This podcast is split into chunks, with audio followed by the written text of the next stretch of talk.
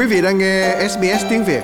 Hãy vào sbs.com.au/vietnamese để đọc thêm những câu chuyện thú vị khác.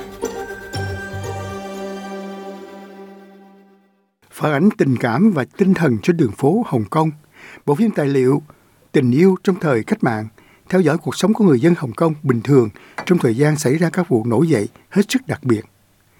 Ông Thuyền Cần Ngân là đạo diễn bộ phim cho biết. Ông nói, đó không phải là về chính trị gia hay là vấn đề chính trị, mà những câu chuyện về tình yêu giữa đất nước và con người tại thành phố này. Sau khi chứng kiến cận cảnh, những người biểu tình tranh đấu cho chính nghĩa, trong các cuộc biểu tình hồi năm 2019, ông Ngân cho SBS News biết rằng ông cảm thấy có bổn phận phải làm bộ phim, thế nhưng việc này tốn kém khá nhiều tiền, ông nói. Vào lúc đó mẹ tôi và chúng tôi đều ở trong bếp, bà nói tôi biết lúc phải rời khỏi Hồng Kông, không muốn nhìn thấy tôi bị bắt. Vâng, thật là chuyện đau lòng khi mẹ tôi nói với tôi như vậy. Ông do dự khi rời hãng phim Asian để sang Anh Quốc hồi năm rồi.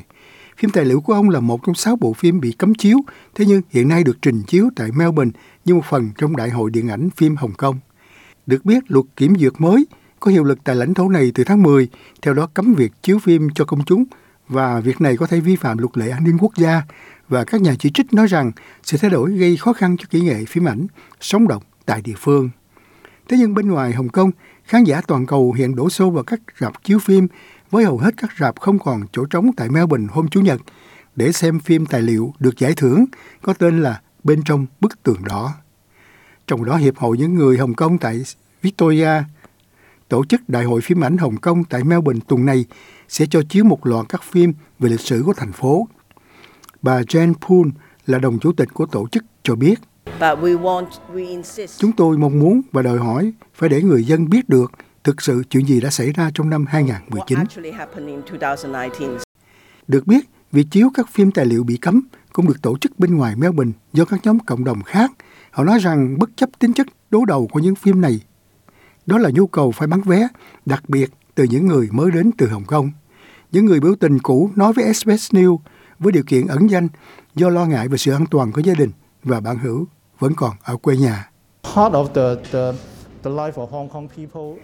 Đó là một phần cuộc sống của người dân Hồng Kông, một phần cảm xúc của chúng tôi và những đam mê mà chúng tôi đã trải qua trong 2 năm qua mà chúng tôi muốn viếng thăm lại được.